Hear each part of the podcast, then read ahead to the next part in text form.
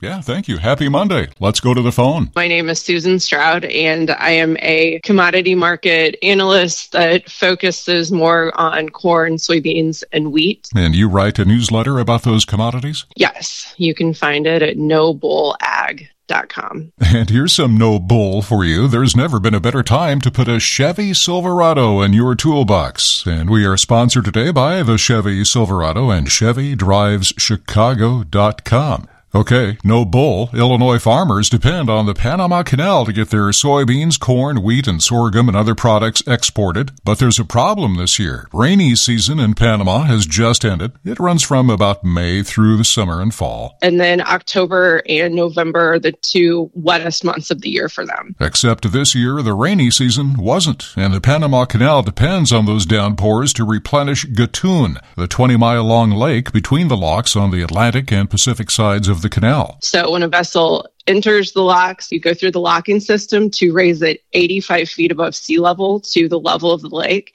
And then the vessel transits the lake and then it will go back down on the other side. And that takes a lot of water. You're using about 50 million gallons of fresh water with each transit, and only some of that can be reclaimed. And The lake also provides more than 50% of the drinking water needs for the country of Panama. so Panamanian officials are cutting the number of passages allowed each day, meaning ships loaded with Illinois soybeans headed for China, for example, are lined up with ships carrying all sorts of other things, mainly petroleum products. Dozens and dozens of ships are lined up. There are some vessels that are as much as 10 or 11 days that they've been waiting. Susan, who spent five days at the canal recently, says container ships always go to the front of the line, and the others either wait or, You can buy your place at auction to skip the line. and skipping the line can be expensive. Susan Stroud of NoBullAg.com will be back tomorrow to tell us how much some of these ships are willing to pay to skip the line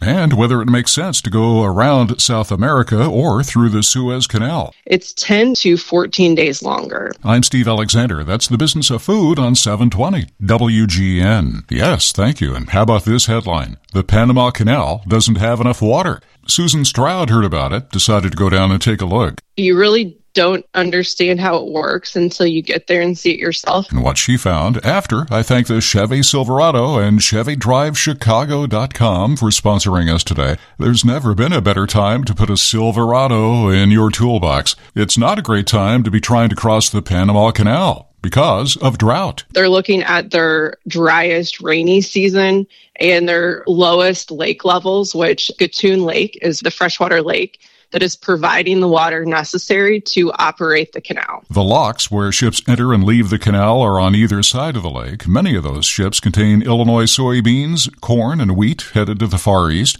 Susan Stroud covers those commodities in her daily newsletter called No Bull Ag. She went to the canal last month, and how was it? It was so exciting being there. It's always amazing when you're standing next to a vessel that's a quarter mile long. But the water's getting so low that quotas are being imposed on how many ships can pass through. They keep cutting back the number of transits, preparing for the fact that they know they're going into several months here where they're going to have a major, major water deficit problem. Dozens of ships are waiting to get through. Skipping the line is possible at a price. There was an LNG carrier that paid almost $4 million to skip the line. Yeah, but there's more than one way for a boatload of Illinois soybeans to get to China. How about the Suez Canal? If you don't have any delays in Panama, it's 10 to 14 days longer. And when you factor in the current wait to get through the Panama Canal, about 10 days or so. It's almost a wash. But as the dry, rainy season ends and the dry, dry season begins, getting through the Panama Canal may take even longer. Yeah, so we are seeing reports that vessels are switching. Susan Stroud has a lot more to say about the Panama Canal, and where can we find you? You can learn more information about my email updates